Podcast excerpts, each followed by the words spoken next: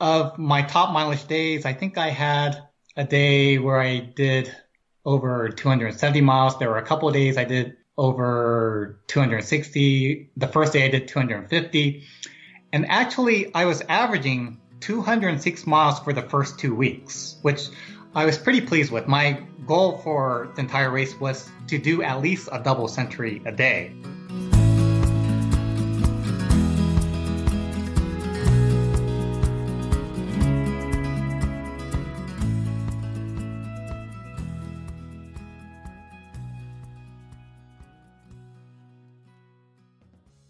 Hey, folks, welcome to the Adventure Sports Podcast. I'm your host, Mason Gravely. Man, this one goes way back. 2016 is when this episode came out, and uh, Travis was hosting at the time. Travis and Kurt, but Travis did this one, and it's with Felix Wong, who who did the Trans Am bike race, or you know Trans America bike race. Um, it's known as the Trans Am now, but it's a essentially a you know huge bike race across America, self-supported. Um, it's it's pretty intense, and as you can hear in the intro, it, there's uh, some very serious miles to the people who are really trying to compete. You know, upwards of 200 miles a day or more, and so Felix is here to talk about that. I don't have any updates or anything. Thanks for everyone who has left a review, who has supported us on Patreon, and who has uh, reached out in the podcast. It's been really cool. I don't have anything else on my end, uh, but I just hope this inspires you, gets you out there, and you do something like this one day where you can be on the show.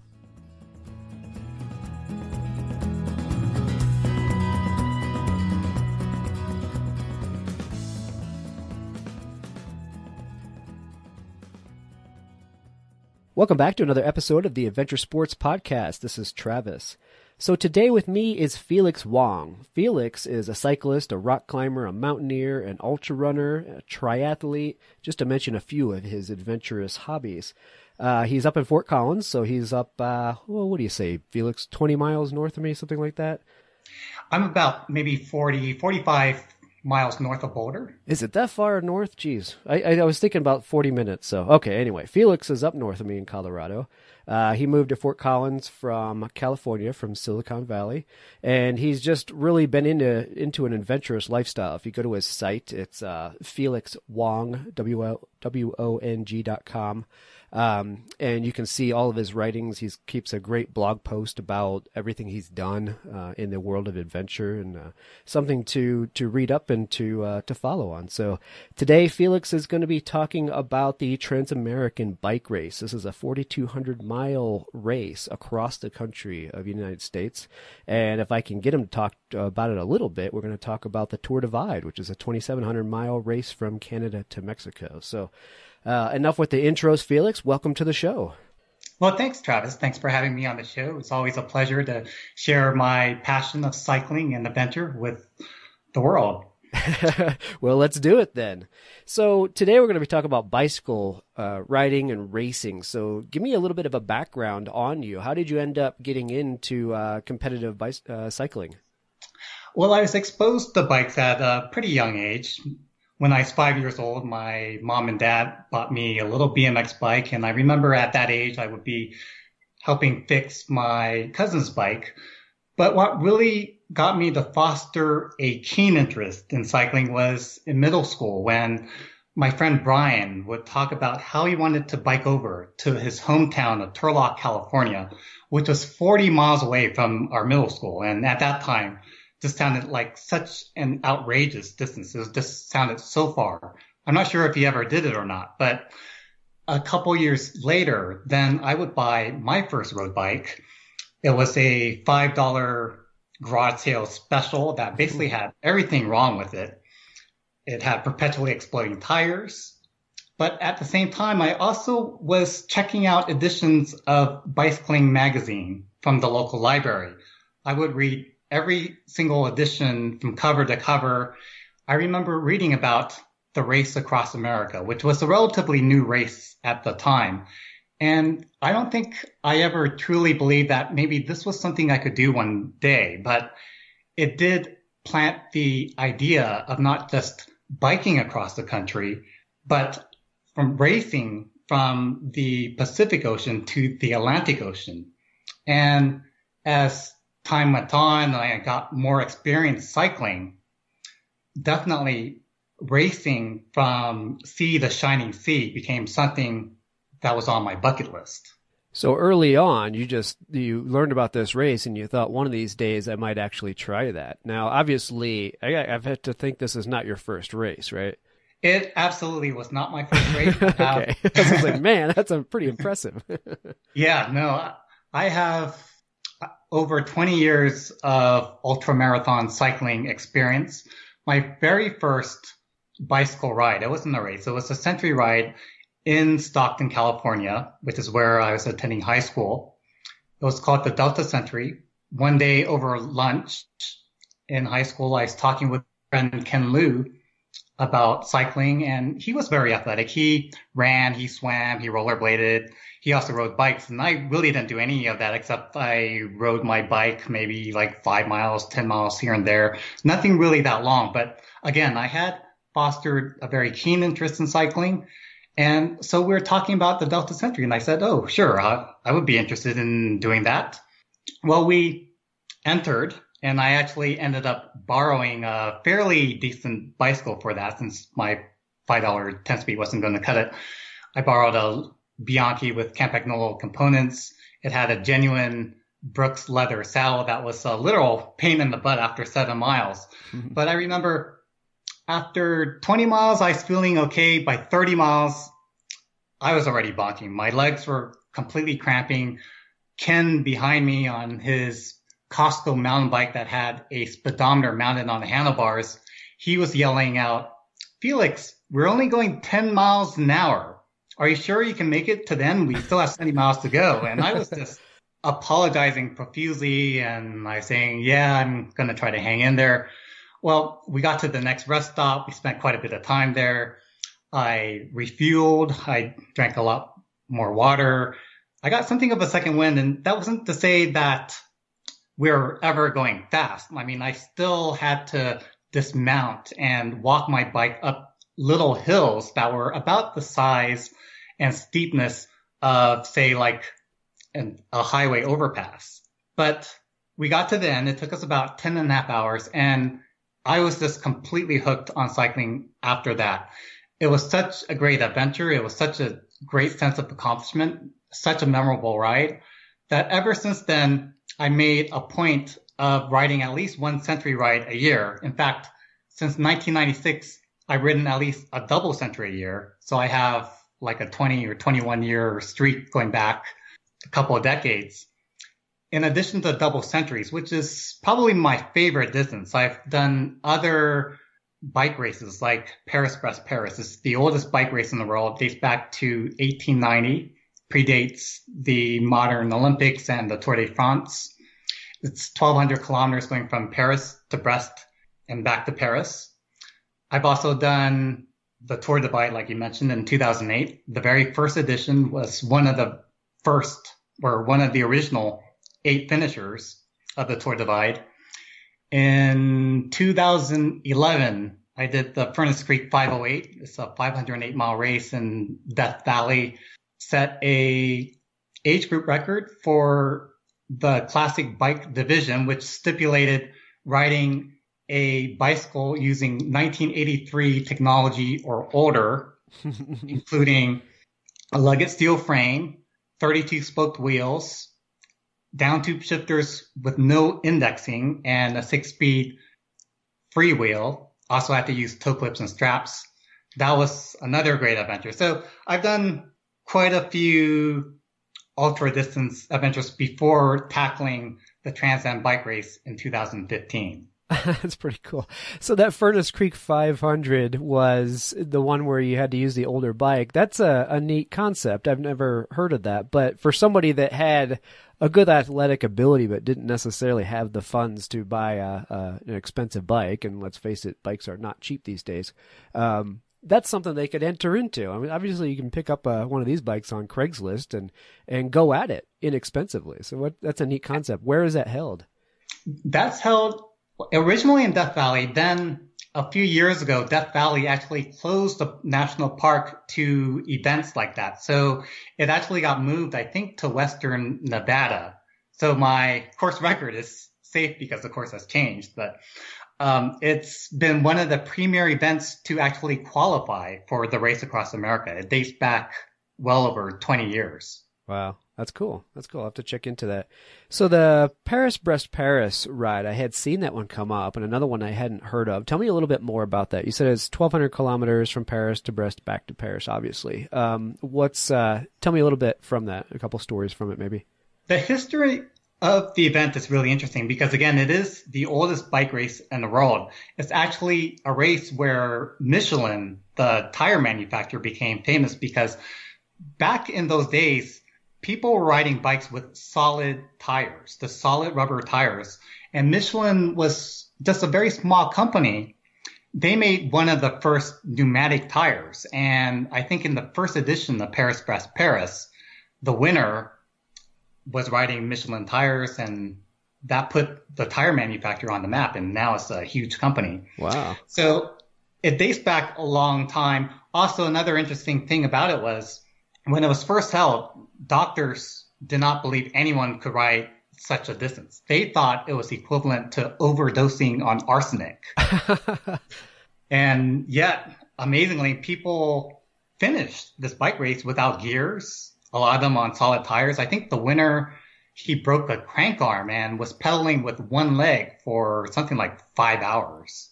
Something ridiculous like that. And I think he finished the race in 70 hours, which was a respectable time. Wow, that's pretty crazy. And we're talking about 750 miles. That's uh, that's a good trek on old equipment like that. I can't imagine riding 750 miles on solid tower, tires.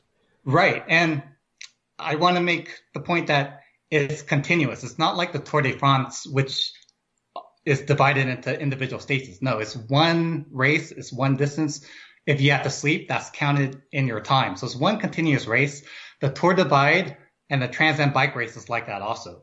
Yeah, Okay, so let's go into the Trans Am bike race. Now, you had dreamt about doing this for, for quite some time, and then the now at that time, did you say you knew about the bike race, or it came about? I mean, because I think the route was there, but the race just started in in 08, right? So this that's, race came about, and you said, "Hey, that's what I've been wanting to do. Let's do that." That's correct. So okay. the Trans Am Bicycle Trail has been in existence since the bicentennial of the United States, mm. 1976. So it's been around for 40 years now. However, the bike race started in 2014, and unfortunately, I only heard about it about maybe three or four days before the race was actually held. So I couldn't enter it in 2014. That would have been a great year for me to enter. I certainly would have entered it if I had heard about it earlier. But once I heard about it, I made plans to do it in 2015. So when I was talking about the seed being planted of racing from coast to coast, initially I was thinking the race across America because that was the first coast to coast race. However, there were things about the race across America that had deterred me. One of them was just the expense of the entire race. There's a lot of logistical challenges, including you need your own crew. You need to have usually like half a dozen crew members. You put them up in hotels. You're renting a couple of vehicles. There's gas. There's lodging. People who do the race across America, even on a bare bones budget, would easily spend like twelve thousand dollars. Wow. And for me, I've always been more attracted to kind of lower key, lower budget events. And the Tour Divide is a good example of it. The Tour Divide, there's no entry fees, there's no prizes, but there's also very minimal rules. It's just you start at one point in Banff, Canada, you finish at the Mexico border in Antelope Wells in New Mexico. You have to follow a certain route and you can't get support from anyone, at least not pre-planned support. And the support has to be commercial, like you know, obviously you can stop at a convenience store and buy supplies along the way. You can also mail supplies to yourself in advance by USPS, but you can't have, for example, a friend bring you supplies along the coast. That would get you an immediate disqualification. Right. So I was always attracted to ultra distance cycling that was self-supported, where it's all about rugged individualism. So when the Trans Am bike race came along in 2014, I instantly knew I wanted to do this because it went from coast to coast. It was self-supported. It was basically every person for himself or herself. And that's how I came about to do the Trans Am bike race. So, how do you get yourself prepared to do something this big? I mean, it's 4,200 miles. We're talking, what, about 24 days of riding. Um, how do you get yourself set up as far as the logistics of it? I mean, obviously, you have to find a room or, or a place to stay for each one of those nights. So, do you plan that ahead or do you just kind of wing it, not knowing truly what your itinerary is? There is a bit of planning you can do ahead of time by purchasing maps from the Adventure Cycling Association, which came up with the official route of the Transamerica Bicycle Trail. So you can see very clearly on these maps where hotels are available. But my strategy actually initially was to stay in hotels as little as possible because from doing the Tour Divide, where I stayed in hotels maybe only I want to say seven, eight, nine, or maybe 10 times during that race. And that race took me 27 days. I felt that the hotels were actually slowing me down because I had to check in. I would linger longer to shower, to be texting. You know, I would be sleeping in a nice warm bed. It would be kind of hard to get out of bed. Then I would have to check out. So I, during that particular race, I thought it was making me lose time. So my initial strategy for the Trans Am bike race was to not stay in hotels and I would just sleep under a tree on the side of the road. And I actually had to do that quite a bit. I actually really didn't have a choice. In, for example, Eastern Oregon, there's nothing out there. It's basically just a desert. You're, you'll be lucky to see a tree in some places. I remember there were a number of nights when it was past midnight and I was starting to look for places where I could get like three or four hours of sleep at. And I just never could find a really a good sleeping spot. And I would ride on for another half hour, another hour, another hour and a half. And ultimately there were, I think two or three nights when I ended up sleeping behind the guardrail off of the highway, just behind it in my bivy sack. So I could here, if there was a car coming, fortunately, there's only maybe like one car coming each hour, whizzing by at 60 miles per hour, maybe only about 10, 15 feet away from where I was sleeping. But that's what I had to do for a lot of the nights. Now, later in the race, especially in the eastern United States, there were a lot more hotels that gave me the option of staying in. And I started to stay in hotels more and more, and I started to see the advantage of staying in hotels where I could take a shower. I could get a good three or four solid hours of sleep. It was just easier to sleep in a bed than on the ground, as you can imagine. But it also helped me save energy. There were a couple nights in the Appalachians where I got caught in a thunderstorm and I crawled into my bivy sack. One time was underneath a picnic table and water still was dripping onto my bivy sack and it turned out my bivy sack wasn't waterproof. and Bad time to find out. so, and then I was just shivering like the entire night and I was wasting so much energy just trying to stay warm. Not only did it prevent me from getting out and waking up or waking up and getting out of my bivy sack at a prompt planned hour, but I just was wasting a lot of energy and getting enough calories for this ride, as you can imagine, is pretty tough. I mean, when you're biking 19 or 20 hours a day, you're burning a lot of calories and it's almost impossible to replace all of them. Yeah, absolutely. And if you're out there sleeping on the side of the road or under a picnic table in the, the cold, damp weather, your body is burning even more calories overnight just to, to keep the heat going. And, you know, so trying to get that many calories in in the first place and then burning them 24 hours around the clock is, uh, is that much worse. Well, you almost had me convinced that sleeping on a on a heavy root system underneath the tree is probably way to, the way to go, just to kind of spark you to get up and get going. But maybe not. Maybe it is worth uh, getting a little bit of rest because I can't imagine riding 24 days, and I think we're talking 175 miles a day on on average, and then going to sleep under those conditions. That doesn't sound very nice. Yes, I agree. And I think if I were to do it again, I would spend more time in hotels than I actually did. Yeah, I think the hotels and some discipline are the way to go from the sounds of it. Right. As weird as this sounds, you know what one of my favorite desserts is at the end of a, you know, a good meal, a long day and you just want to relax?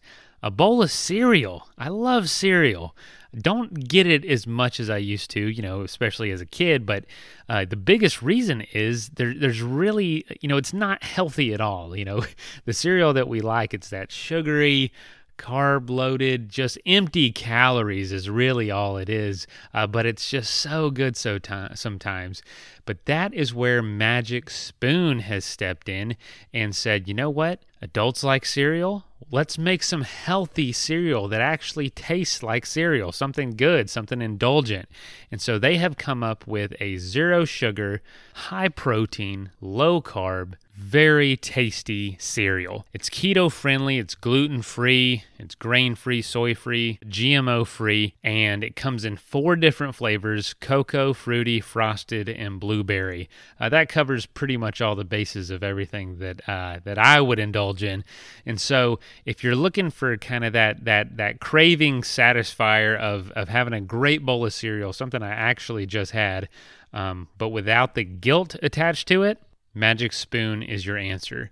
If you'd like to try some, go to magicspoon.com slash ASP for Adventure Sports Podcast and grab yourself a variety pack today. And if you don't absolutely love it, they have a 100% money back guarantee. And again, you know, New Year's is coming up. We're all trying to be a new a new self. Maybe it's a bowl of cereal to start your day that can help you do that. magicspoon.com slash ASP. And you can use the code ASP for free shipping. All right, now on to the adventure. Okay, so you know, like I said, we're we're talking an average of 175 miles um, a day is what it works out to. But obviously, some days go long and some days go short, depending on the uh, type of terrain and what part of the country you're in. What were some of your longer days that you experienced? Yes, there was one stretch, and it was in the middle of the United States through eastern Colorado into Kansas, where I actually did 310 miles in a 24 hour period. That was something I was pretty proud of. Wow. Although 10 or 11 of those miles were actually off course miles because I did a really bonehead thing of I stopped at a vending machine in the middle of nowhere and I bought a Coke. And at that time I was wearing a CamelBak and I took the CamelBak off and I drank this Coke and I proceeded on. And it wasn't until five and a half miles later that I realized that I left my CamelBak, which had a lot of my supplies, including tools and basically some life saving supplies back at this vending machine. So I actually had to turn around and go back for it. Ultimately, I only lost about 40 minutes, but that's what happens when you're sleep deprived. Right. sometimes you endlessly, you needlessly do needless miles like that. So there was that stretch I did 310 miles. Of my top mileage days, I think I had a day where I did over 270 miles. There were a couple of days I did over 260. The first day I did 250. And actually, I was averaging 206 miles for the first two weeks, which I was pretty pleased with. My goal for the entire race was to do at least a double century a day. However, then the last nine days of the race, my mileage really dropped off because I got this condition called Shermer's neck, which really limited my riding. Shermer's neck is a condition where your neck muscles fatigue to the point where you can no longer hold up your head. Mm. It's named after a cyclist named Michael Shermer, who was one of the first racers in the race across America. it's a condition that basically only cyclists get who had been biking at least 500 miles, have been doing a 500 mile race. So I imagine that there can't be more than maybe a dozen or two dozen people a year who get Shermer's neck. I was only slightly aware of what this condition even was. I remotely remember reading about it maybe 10 or 15 years ago. I've never got it in one of my other races, so I never thought I would get it. But I got it after catching up to basically all of the leaders of the race except for the eventual winner who was just way ahead of us in Pittsburgh, Kansas. At that time, I was flying high. I was feeling good the day after that, that's when I started to notice that when I was riding in my aero bars, I could no longer see the road. I just couldn't pick up my head enough to see the road ahead of me. And then I had to transition over to the hoods of my bike and I rode like that for maybe six or eight hours. Then later in the day, when it became nighttime, I had to be riding on the tops of the handlebars just to be able to see the road. And from then on, I think I was in Missouri by that point. That's where my mileage just went way downhill. I mean, I was trying to just initially, I was kind of in denial of the problem and I was just riding through it. I still put in pretty good mileage, but then it just became so unsafe riding with Shermer's neck that I was stopping more. I was trying to do things like ice it and it just really diminished my riding. Now, how I tried to deal with it was, well, first I went on the internet and I tried to read about solutions that other racers, particularly in the race across America, who have Shermer's neck, what they did to deal with it. Some of their solutions included duct taping the back of their helmet to their saddle or tying if they were female, their ponytail to their sports bra or their heart rate monitor. just to hold their head up? Yeah, just to hold your head up. oh Uh, Those God. solutions sounded really dangerous to me. And also, I didn't have a crew.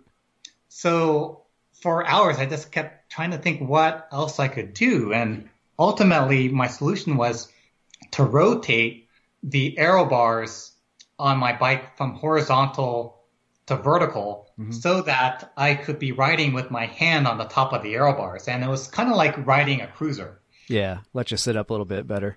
Yeah, I could sit up a lot better. It was comfortable.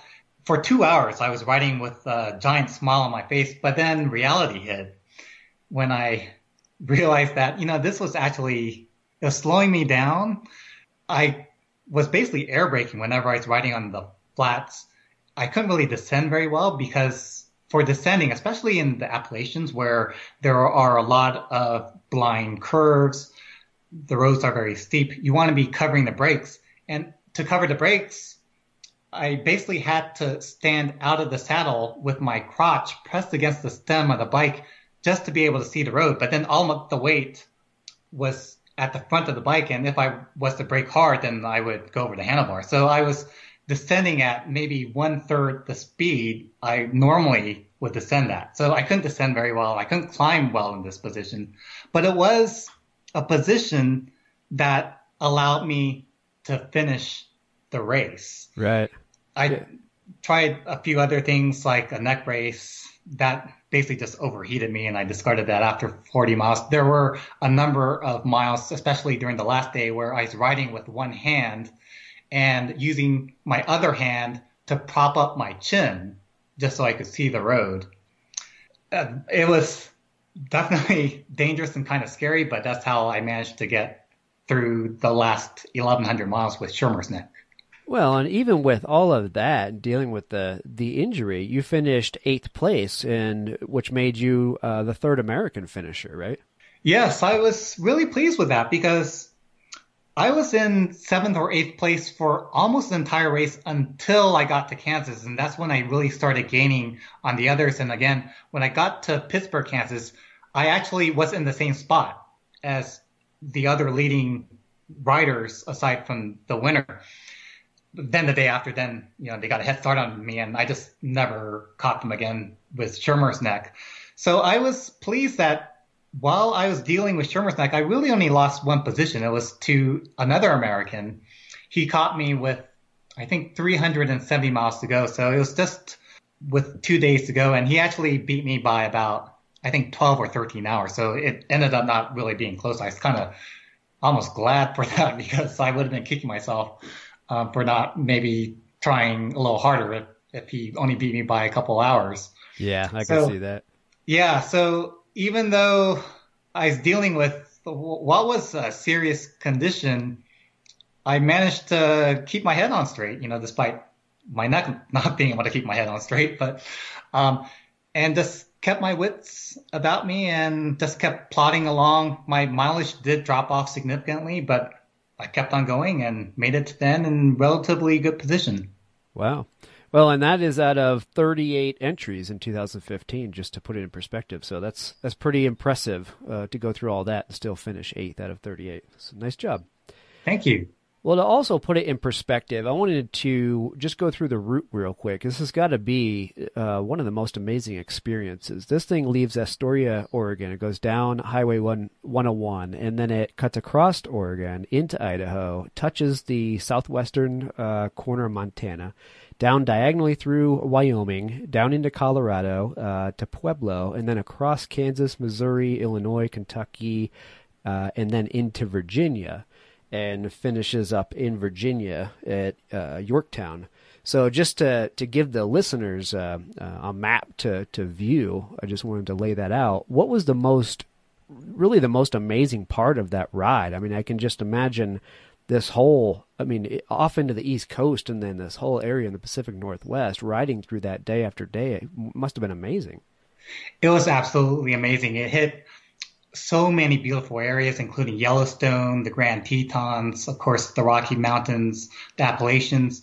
It certainly was not the most direct route from the Pacific to the Atlantic. For example, the race across America, which also goes from west to east, is just over 3,000 miles, whereas this race is 4,200 miles. So you, you can see that it certainly wasn't the most direct way, but it was a route that the Adventure Cycling Association deemed as one of the most beautiful routes. Now, the flip side of that was it was also an extremely challenging route. Aside from the miles in the Midwest, it just had a lot of climbing.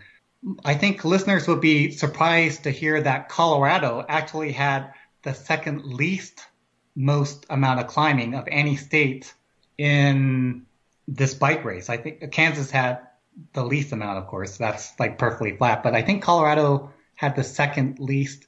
The states with the most amount of climbing were Virginia, Kentucky, and Oregon.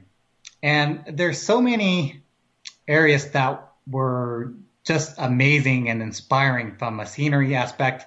I especially enjoyed the West, going through Oregon, going over McKenzie Pass through the desert into Idaho. Idaho is this spectacularly gorgeous, especially the northern parts of it. And then, of course, you go through Yellowstone, the Grand Tetons. Really enjoyed coming into our home state of Colorado and even Kansas. A lot of people complain about how boring Kansas is, but I enjoyed it just because it was flat.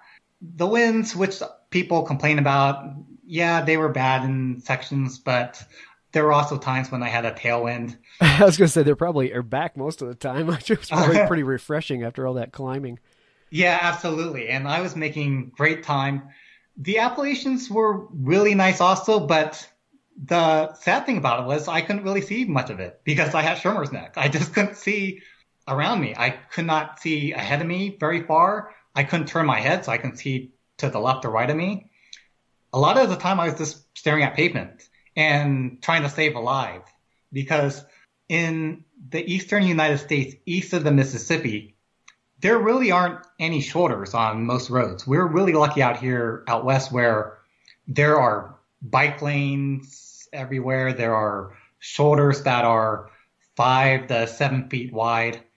In the eastern part of the United States, the infrastructure for cycling is definitely not like that in the West. And there were times when I was riding in the Appalachians with logging trucks and cars just whizzing by me at maybe 35, 40 miles per hour with only like two or three feet to spare. And it was pretty scary. In addition to traffic, there were at least 100 dogs that were chasing me through Kentucky. everyone has a dog in Kentucky and they don't seem to have any leash laws out there. So that was definitely an interesting experience. It was, yeah, not quite as pleasurable, but that was mainly due to just my injuries. I had Shermer's neck. I also had numb hands. Numb hands is something that the majority of racers had in the Trans Am bike race. For example, a couple months ago, I did a poll on Facebook, and I think I want to say it was at least 70 or 80 percent of the racers who had finished the Trans Am bike race had numb hands for weeks after the race. Wow. Yeah, that's got to be rough. Sitting there trying to go back to work or something and uh, dealing with oh, numb hands the Just entire time. Trying to tie shoes or open jars or even snapping the button on my pants. I mean, right. that was been kind of hard for a couple weeks, but ultimately my my hands recovered as I think it did for most people. It took my left hand about seven and a half months to regain off feeling. My right hand it took about two months, but apparently that's not too abnormal. I do have to say that I've never gotten numb hands in any other road race I've done. During the Tour Divide, I got numb hands after like the first day, but that's mountain biking. Mm-hmm. During other road races never gotten numb hands until the Trans Am bike race. I think what did it was riding through Wyoming, which just had horrendous roads. There were expansion joints like every maybe 20 feet in the road, and you're riding along the highway, and it's just thump, thump, thump. And after that, that's when I started to feel a little bit of numbness in my hands. Wow, can you imagine the the guys back in the the Paris Brest Paris with the, the solid tires hitting bumps like that the entire time? I'm sure the road conditions weren't weren't even close to what we're used to these days. But absolutely, the, I, the brutality. I don't even think the roads were paved back in, in the early days of Paris Paris. Yeah, because yeah, I, don't. I forget when you said that started, but you're probably right. It was old enough. Around 1890. Wow, geez, yeah. There you go. That's a brutal race. So what are what are some good tips for people to kind of get into shape? I mean, obviously you can be athletically into shape, but you might not be tuned to riding these kind of distances. So what are some things you want to pay attention to? Right. The most important thing for purchasing a bike would be bike fit. Like it doesn't matter how expensive the bike is. If it doesn't fit you properly, it's not going to be optimal. So you can either enlist the help of a good bike shop to help you with bike fit, or there are some formulas on the web or in books. For example, Greg LeMond, he has a book that I read when I first bought my first real road bike that you determine your inseam and you multiply it by, I think, some crazy number like 0.65, and that would be the distance from the center of the bottom bracket to the top of the saddle. That's a good guideline. And then there are other general guidelines for reach to the handlebars. So bicycle fit is really important. You want to have that nailed down in the beginning because if the bike doesn't fit you properly, you know, that could cause you problems down the road or make you not as efficient as you possibly could. But other than bike fit, I think it's just important to get in, especially if your ultimate goal is to do these ultra marathon bike races, is to spend time in the saddle and to bust out these long rides. Like, you know, you don't have to be doing it every single day. You don't even have to be doing it every week, but it's important to get in good distance rides, especially before the Trans Am bike race. You want to be comfortable doing 200 mile bike rides if you want to be competitive. Like if you just want to finish and, you know, there are some people finishing in 40 days, which is still very respectable, then yeah, you don't have to be biking 200 miles, but you want to be logging the miles, especially if you want it to be competitive. Right. Right. Well, I imagine, I mean, to me, anybody that rides across the country 4,200 miles has my respect anyway. I don't care how long it takes you to do Yeah. it. Good for you for doing yeah. it. 30 days, 40 days.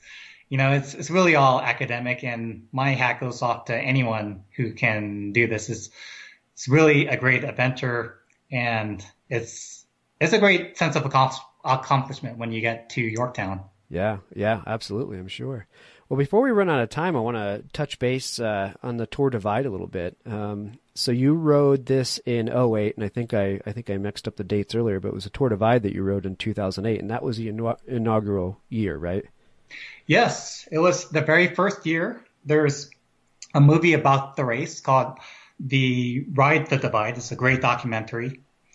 I would highly recommend it for those who aren't even a cyclist. It's just beautifully shot. It's a great storyline. I'm in it for only a split second, but it was the very first year of the Tour Divide, and the Tour Divide actually is nowadays considered kind of the granddaddy of these bikepacking races. It's really what has made these races gain in popularity, especially once the movie came out.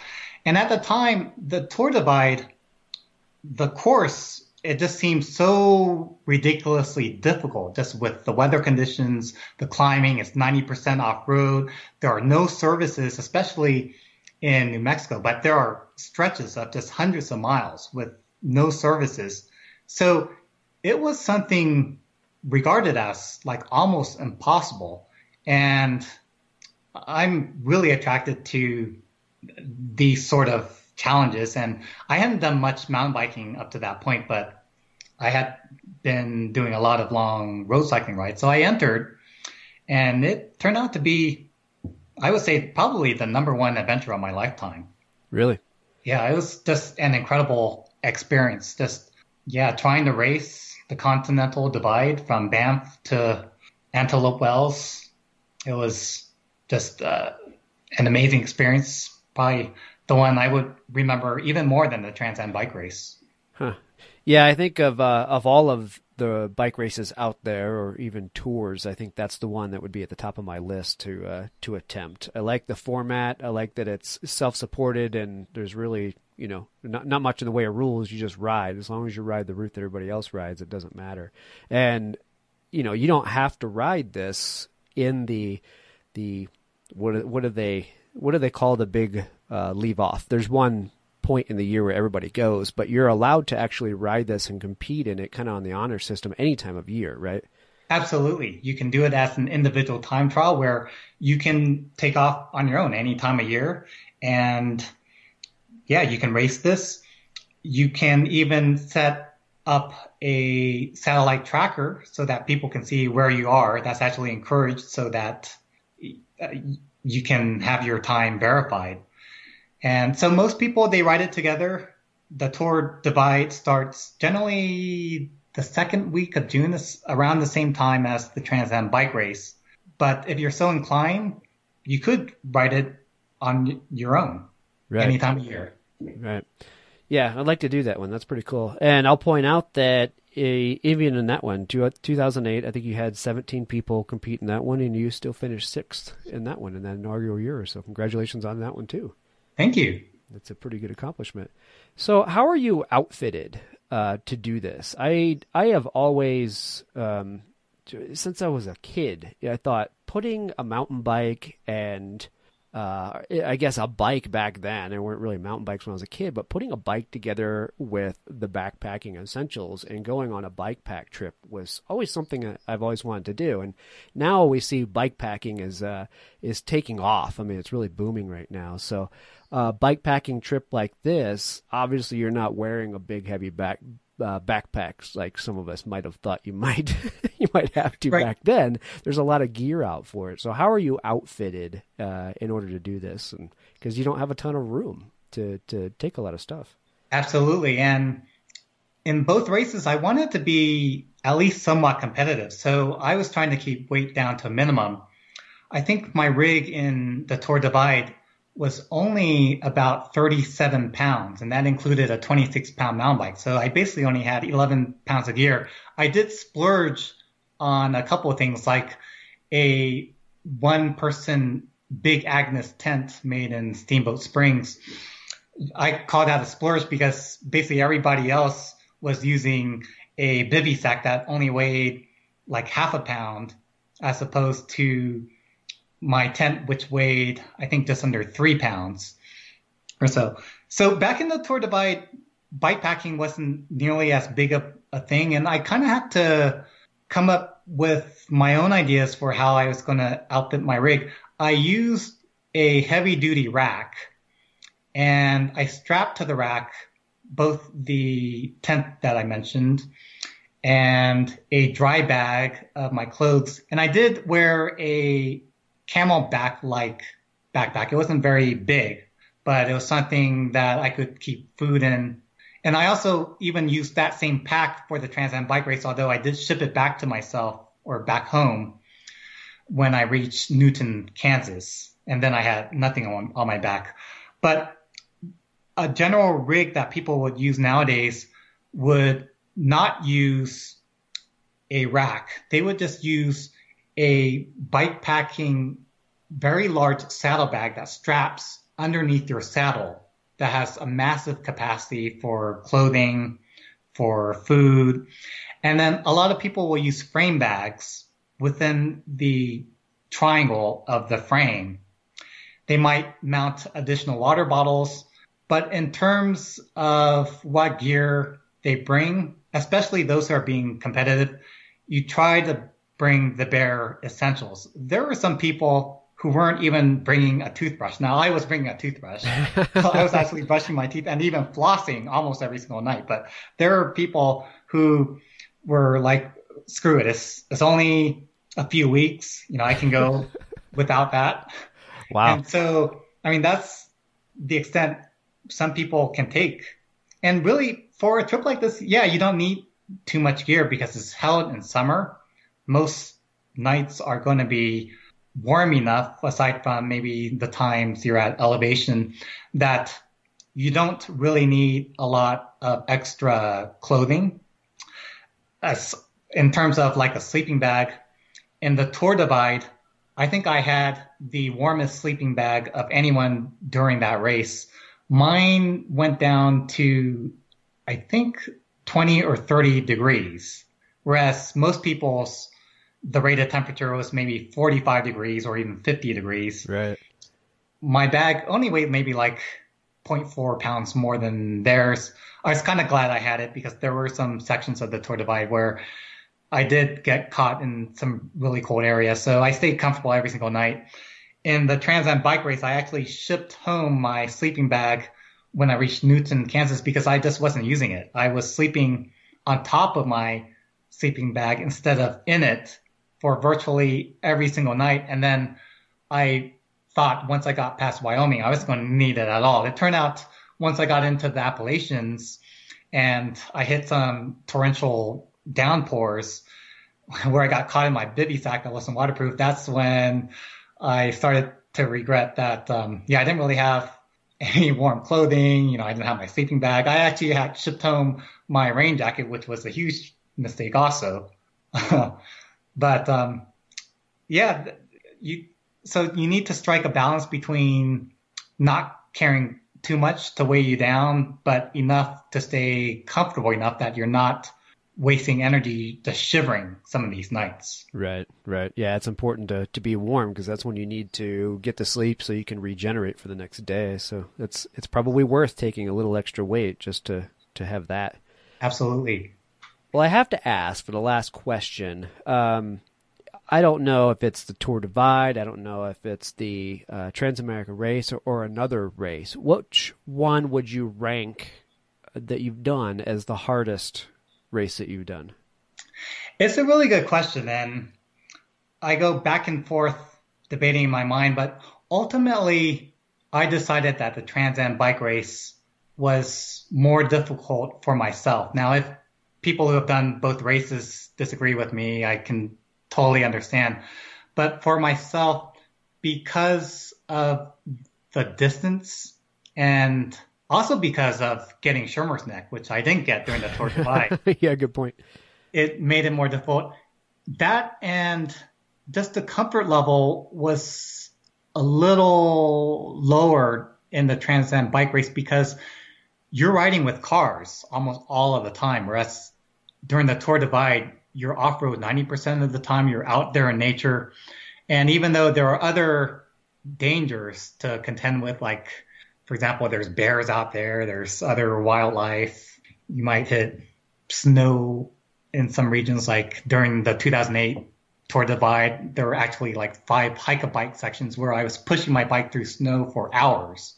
but during the Trans Am bike race, even though I have to say, I was remarkably lucky with the drivers giving me courtesy on the road. So I don't think I really had any close calls on the road, but accidents do happen. And I know during this year's Trans Am bike race, there were a lot of accidents. I think the first day, one person already landed in the hospital, got hit by a car.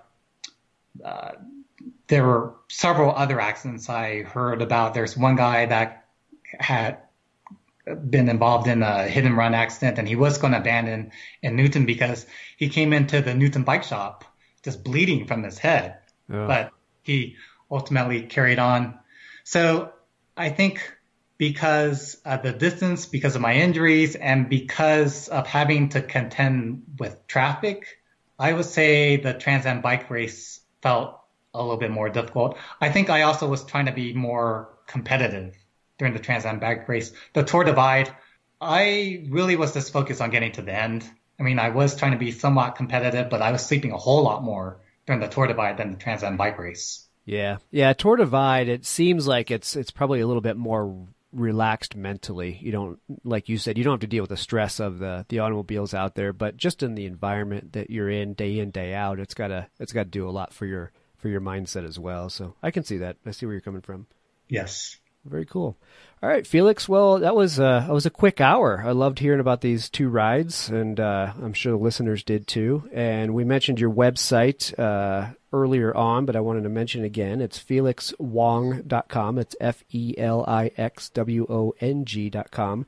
Uh, go check out Felix's website. He keeps an excellent blog with all the adventures that he's done, which is uh, far far more than anything we've talked about here. I mean, all of the other things he's done he's done is listed up there. Um, but go check it out, see what he's up to, and uh, follow along with him, and maybe he can uh, help you out and get you started in in one of these uh, adventures that he's done. So, Felix, thanks so much for sharing your stories with me. I appreciate your time. Thank you very much, Travis. It's been a great pleasure. It was awesome. Thanks, bud. Have a good evening. You too.